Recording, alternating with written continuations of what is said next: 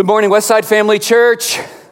It is so great to see you here at Lenexa Speedway. Those of you who are watching online, I have to tell you straight up, if you're visiting, particularly, this is like one of my favorite, if not the favorite service of the year, because this is our Thanksgiving service. And uh, it's a tradition around Westside. And if you're visiting, I think you're going to really, really enjoy it. Uh, basically, what I need to tell you right now, just to kind of prep, is that when you came in, we've given them out for the last couple weeks, but if you don't have one of these little Thanksgiving cards, you can go back uh, during the service at any time and pick one of these up because you're going to need it. Uh, because this is a, the service where we just, uh, we just publicly acknowledge before God that we are thankful for what He has done for us. From the big things to the small things, an opportunity for you to write a note, and uh, you can probably already guess what you're going to get an opportunity to do with that note uh, as we round off the worship service today. Uh, if you are a guest of ours, we want you to participate in this. Uh, you can sign,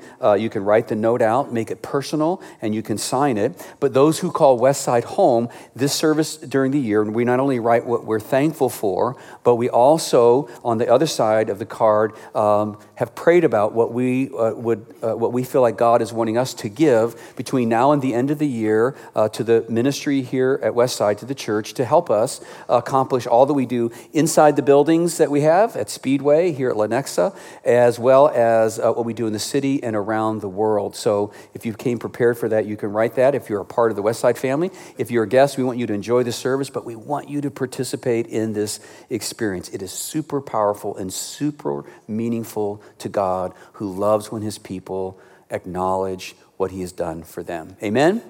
All right, you guys ready to dive in? I'm going to need a little bit more. You guys ready to dive in? There we go. Let's pray, and we will do just that. Father, we are grateful to be in this place today, to experience what it means to be the body of Christ, and to just uh, offer up our worship, our praise, our thanksgiving to you for what you have done. And now, as we open up your word, we pray that you will open up our hearts to receive just what you had in mind for each of us today, in the name of Jesus. And all of God's people said, Okay, in 1966, 1966, when I was just five years old, a brand new state of the art sci fi show began to air on television called Star Trek, starring William Shatner. And each episode's introduction was exactly the same the kind of introduction that left little boys like me sitting on the edge of my seat.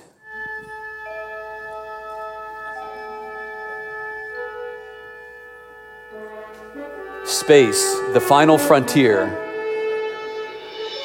These are the voyages of the Starship Enterprise. Its five year mission to explore strange new worlds, to seek out new life and new civilizations, to go where no man has gone before.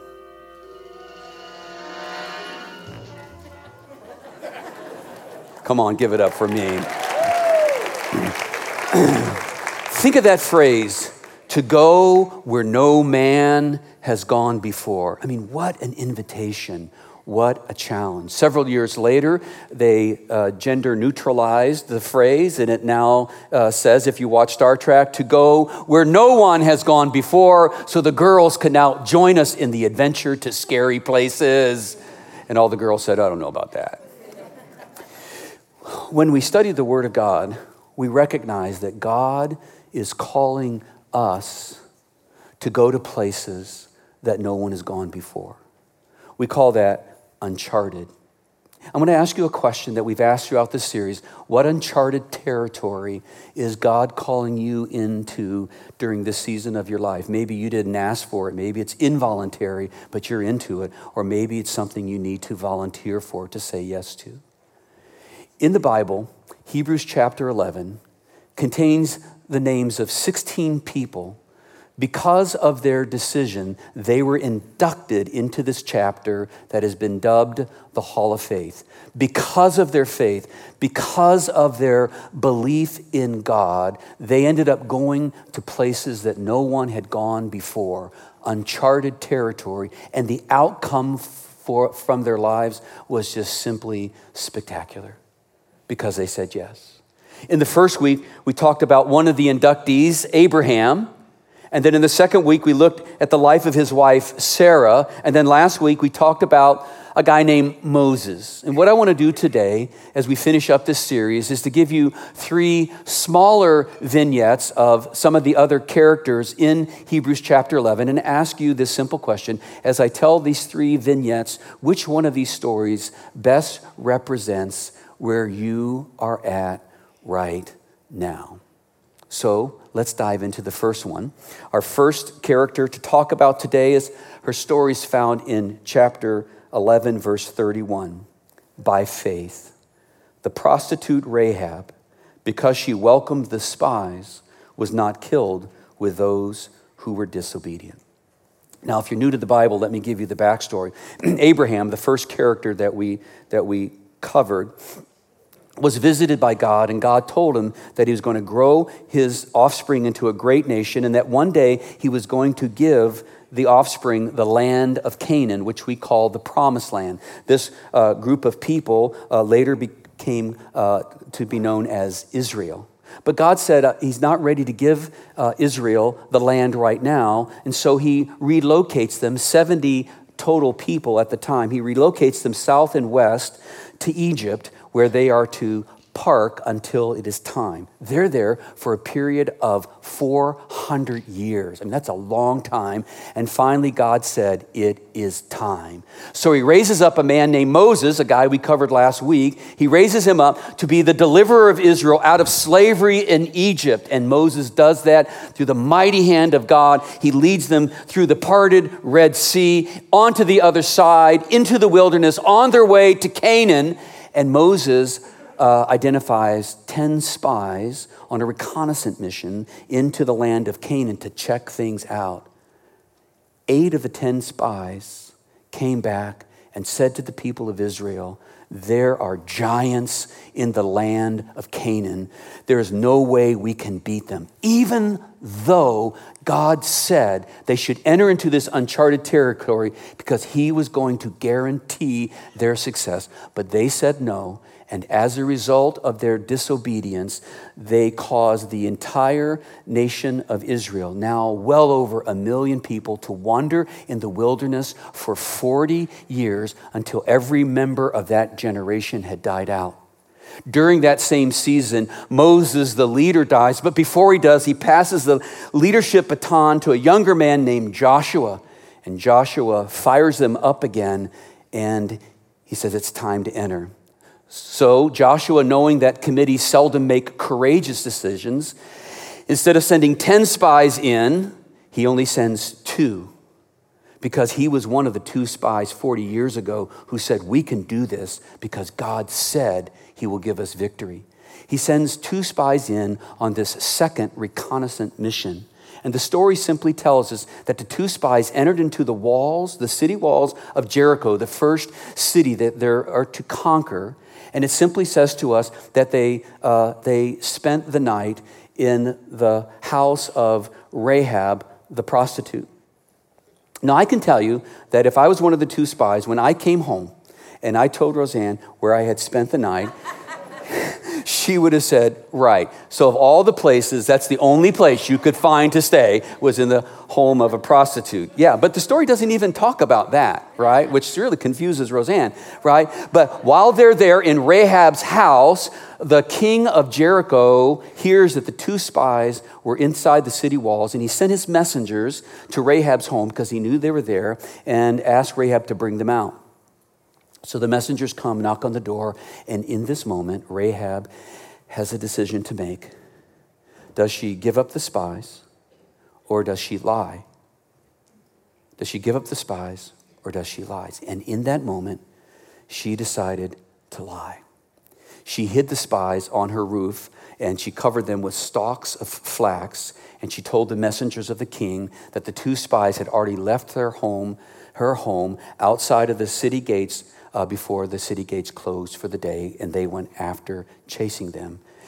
The question is what in the world was this Canaanite woman thinking to disobey and lie to the king of Jericho? Well, Joshua chapter 2 tells us what she was thinking.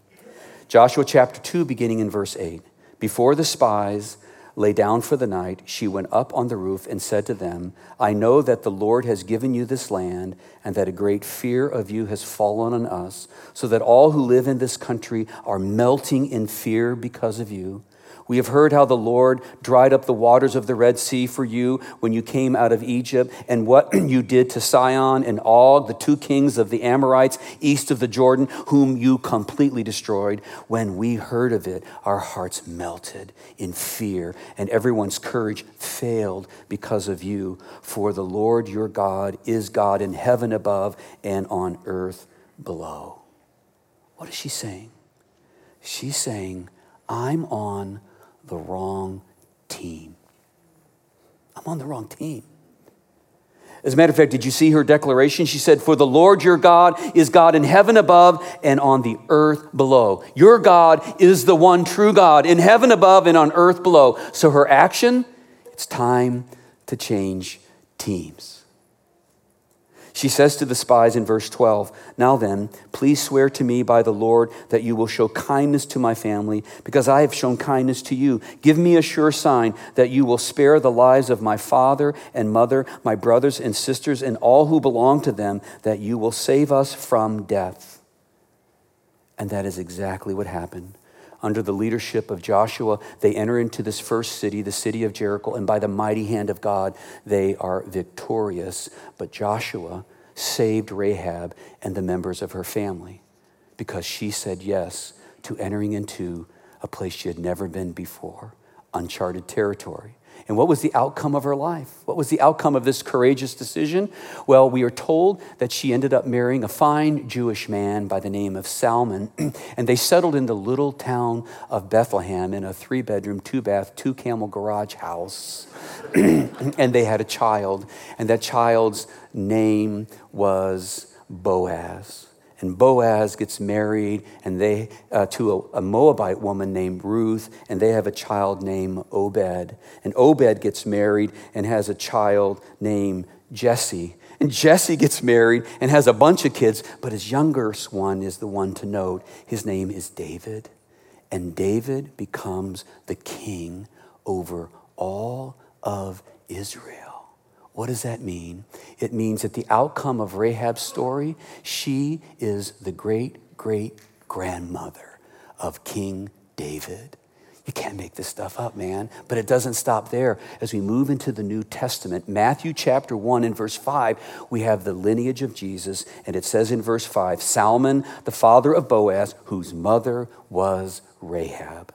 Boaz, the father of Obed, whose mother was Ruth, Obed, the father of Jesse, and it keeps going on until we have a baby born in the little town of Bethlehem. Yes, the same town that Rahab settled into. Rahab, the prostitute from Canaan, became a part of the lineage who brought us Jesus, and we gather together today because Jesus came. However, if she would have said no, to the uncharted territory that she was being called into, she would have missed out.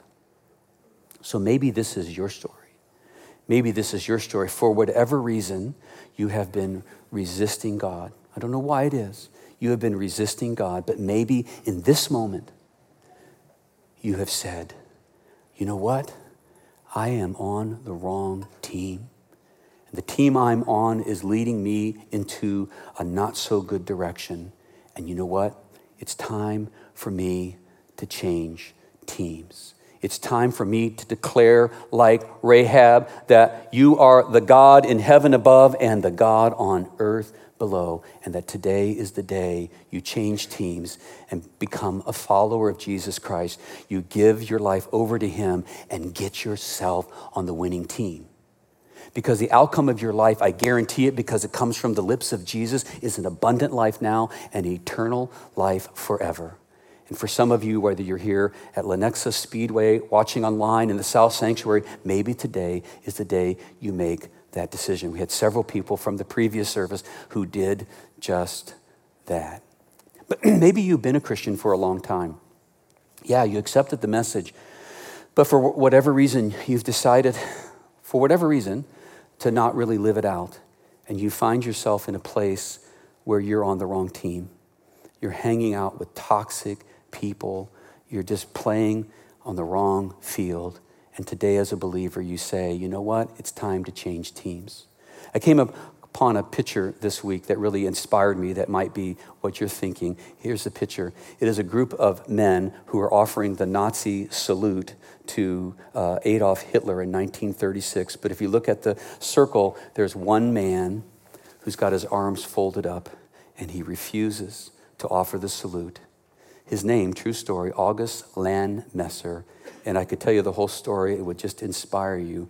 But he's got his hands folded and he's declaring that day, I am on the wrong team. Do to me whatever you want. But today I'm changing teams.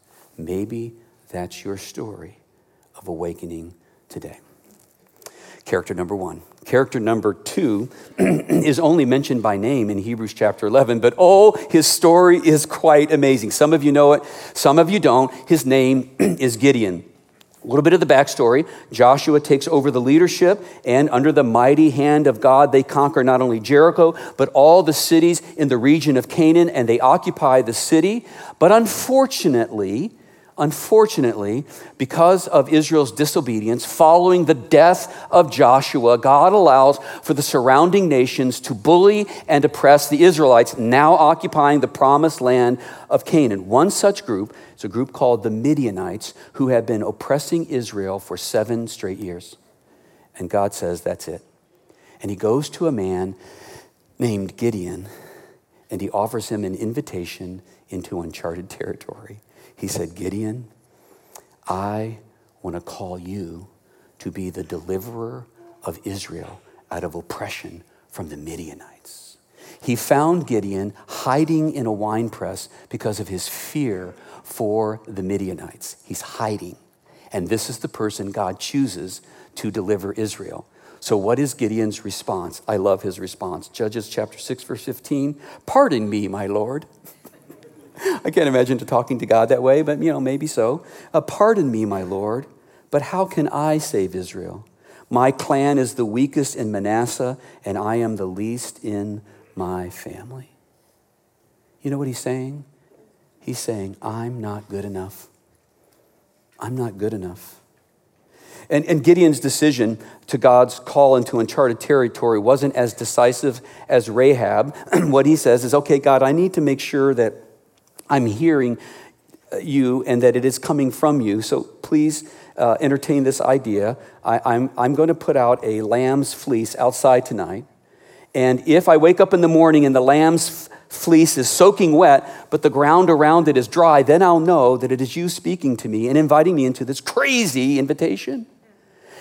For some reason, God goes along with it. He wakes up in the morning, the lamb's fleece is soaking wet, the land around it is dry. You'd think that would be enough, but he he tempts God and he says, okay, I'm going to need just one, I'm just going to need one, one more verification, one more confirmation. He said, so this time I'm going to put the lamb's fleece out. And if I wake up in the morning and the lamb's fleece is completely dry, but yet the land around it is completely soaked, then I will know that I'm hearing from you. And God entertains his little game, and he wakes up in the morning, the lamb's fleece is dry, the land around it is completely wet. And in that moment, Gideon has to make a decision. Oh, keep in mind, he's afraid. He has to make a decision. He doesn't think he's enough. Is he going to say yes or is he going to say no? And in that moment, he said yes, believing in the one who made the promise, even though he had no idea how he was going to pull it off. His action, he said, I'm not good enough. His action, it's time to step it up. No more hiding for Gideon. I'm getting into the game. so the night of the battle came. God had already whittled the 10,000 soldiers that he started with down to a mere 300 soldiers. Now, why would God do this? Because when the, they were victorious, He wanted to make sure, loud and clear, everybody knew that they won the battle not because of their own strength, but because God was working through them.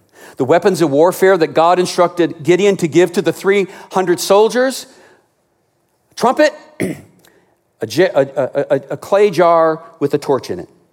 Now, I don't know about you. You're already down to 300 men. There's no way you're going to win this battle. And you get a trumpet, a clay jar with a torch in it. I would have said, Pardon me, my Gideon. I was thinking something more like a bazooka. But you got to understand, this is not man's war, this is God's war.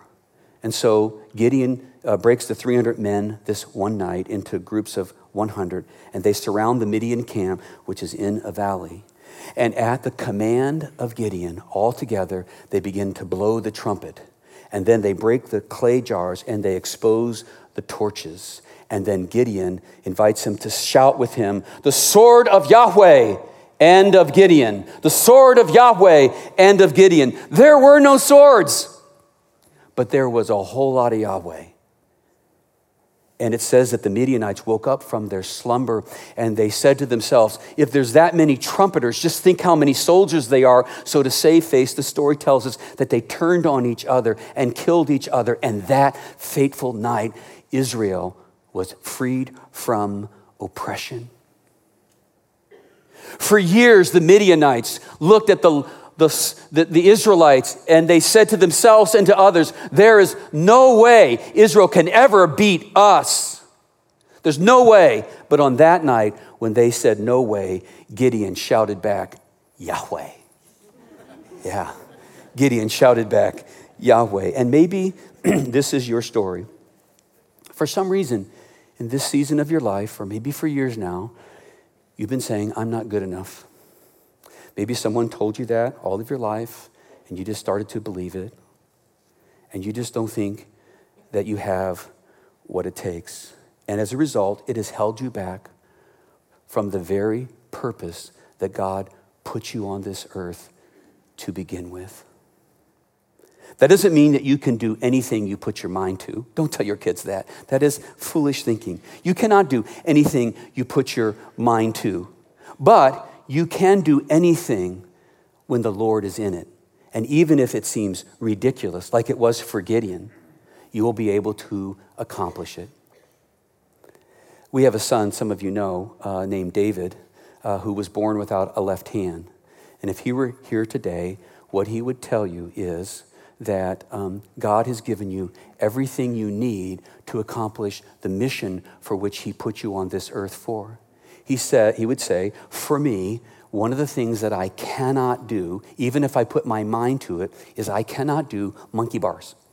I cannot do monkey bars. You ought to try monkey bars with one hand. It is really, really hard. But he said, apparently, God didn't put me on this earth to do monkey bars. But we just found out a couple weeks ago uh, that he has uh, been invited to become a partner of his law firm in downtown Washington, D.C., an attorney in D.C., right across from the White House, who deeply loves Jesus. He walks into the courtroom as a litigator with his suit coat cut off, flinging his little stub, but don't take him for granted because he is on mission for God. And he would say to you, apparently, you don't need a left hand to do what I'm called to do. He would say, if God is in it, you are enough. Maybe your decision today is simple. It's time for you to step up to the mission that God has given you. And that when people look at you and say, No way, you shout back to them. When people say to you, No way, you shout back. Because if Yahweh is in it, you don't need a sword. You will be successful. Okay, the final vignette that I want to talk about comes from the life of a guy named Abel. And actually, Abel is the first name mentioned in Hebrews 11. Here's the story. By faith, Abel brought God a better offering than Cain did. By faith, he was commended as righteous when God spoke well of his offerings. And by faith, Abel still speaks, even though he is dead. So here's the backstory. Adam and Eve, the first two people created, reject the vision of God in the Garden of Eden and they are escorted out of it. While on the other side of the garden walls, they have two children, two boys. The oldest name is Cain, the youngest's name is Abel. Uh, Abel grows up to be a, a shepherd of animals, Cain grows up to be a farmer working the fields and grains. And one day, they both brought an offering to the Lord. The story tells us that God accepted the offering of Abel, but rejected the offering of Cain. Abel brought an animal sacrifice, Cain brought grain. For years, I thought the reason that God rejected the sacrifice of Cain is because God prefers the sacrifice of an animal, an animal sacrifice.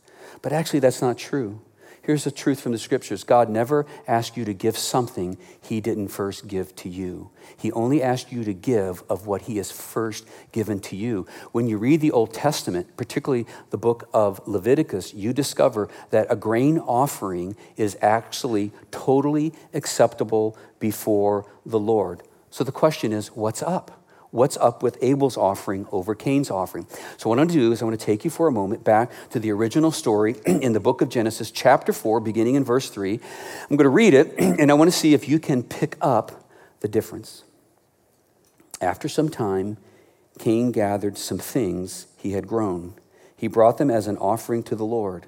And Abel also brought an offering. He brought the fattest parts of some uh, animals from his flock. They were the first animals born to their mothers. Some of you probably saw it. I'm going to put it back up again. I'm going to put in bold the words I want you to pay attention to.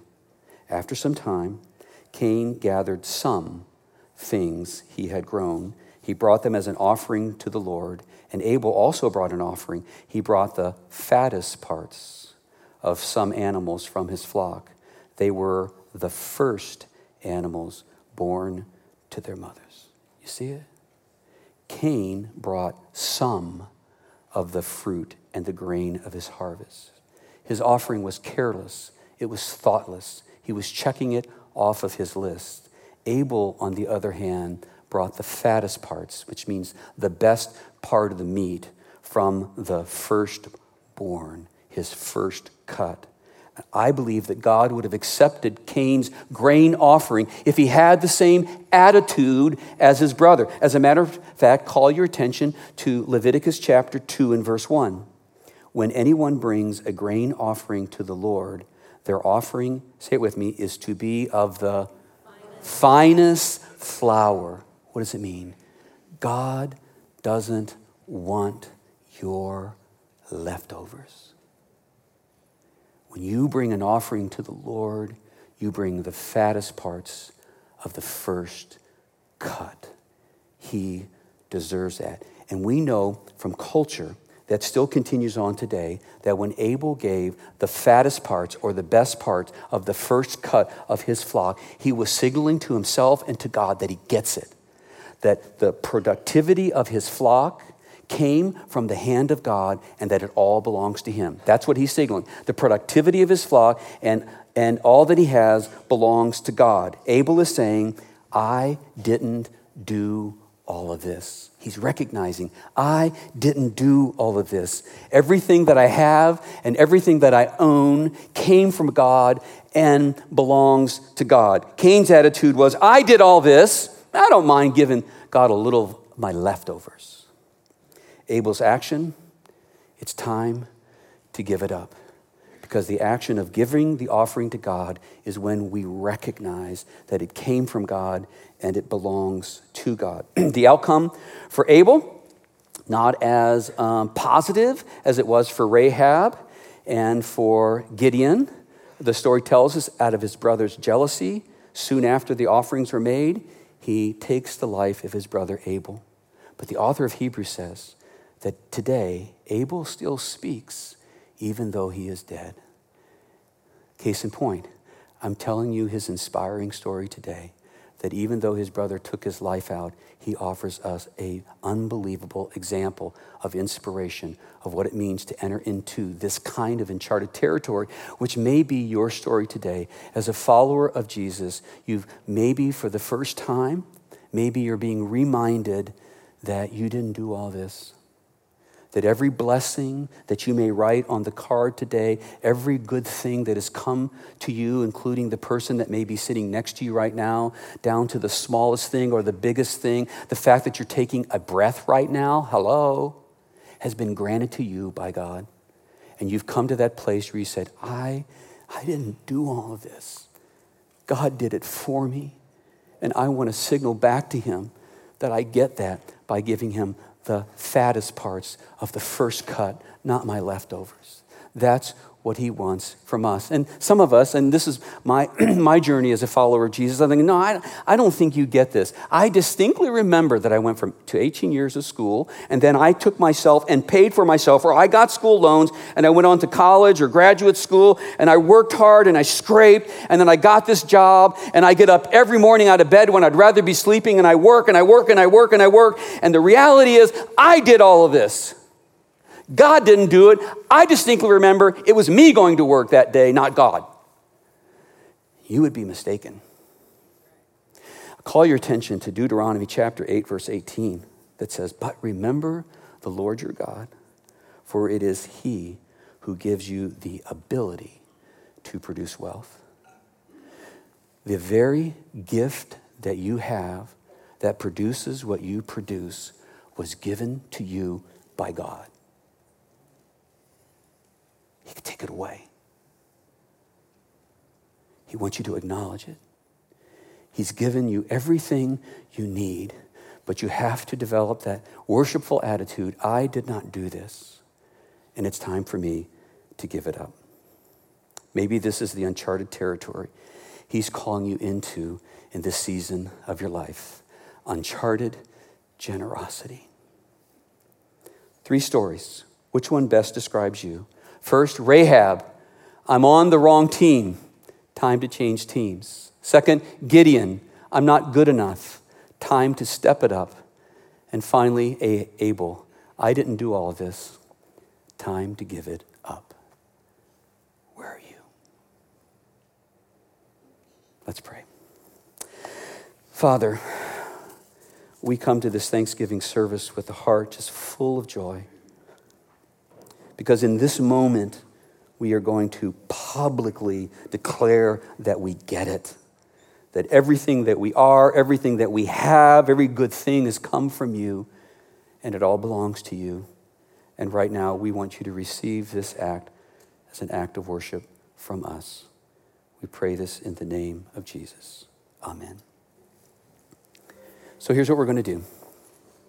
Uh, these cards that you have, you can go get one if you don't have one. Uh, if you're watching online, you have, I'll tell you what, what, you can do. But here at Lenexa in the North Sanctuary, uh, you can fill this out if you haven't already. You can do it individually. You can do it with a, a, another family member and sign it on the bottom. Uh, if you're a guest, we, that's all we need you to do. But if you're a part of this church, on the back is what you believe through prayer is God's desire for you to give the fattest parts of the first fruits uh, um, of what you have and what you believe between now and the end of the year, you will be able to give. And when you've got that set, then I want to ask you to come down here to the center stage and walk it up. And there are pins here, and you pin this onto one of the uncharted letters. Okay? For those of you who are guests, just the front part. For those of you who are part of Westside, if God's led you to do so, you do both. If you're in the South Sanctuary, you're welcome to come over to the North Sanctuary to join us. Uh, but if not, uh, there is a basket in the front where you can put the card. And then as you leave, there is communion supplies for you, communion elements for you to pick up and bring back to your seat so we can take together as a family. Um, the same is true for us in here. When you're done, I want you to go off to one of the sides and you'll find a table with the communion elements. Grab hold of that, go back to your seat. We'll take it together as a family. Uh, for those that you are watching online, uh, you can just uh, post your Thanksgiving note and even your offering uh, in the chat section, and we're going to collect all that together and report back uh, what the collective body of Jesus at Westside Family Church, whether here or anywhere, uh, did on this Thanksgiving day. And as always, speed of the leader, speed of the team. Rozanne and I will go first. And then after we're done, feel free to join us up on stage.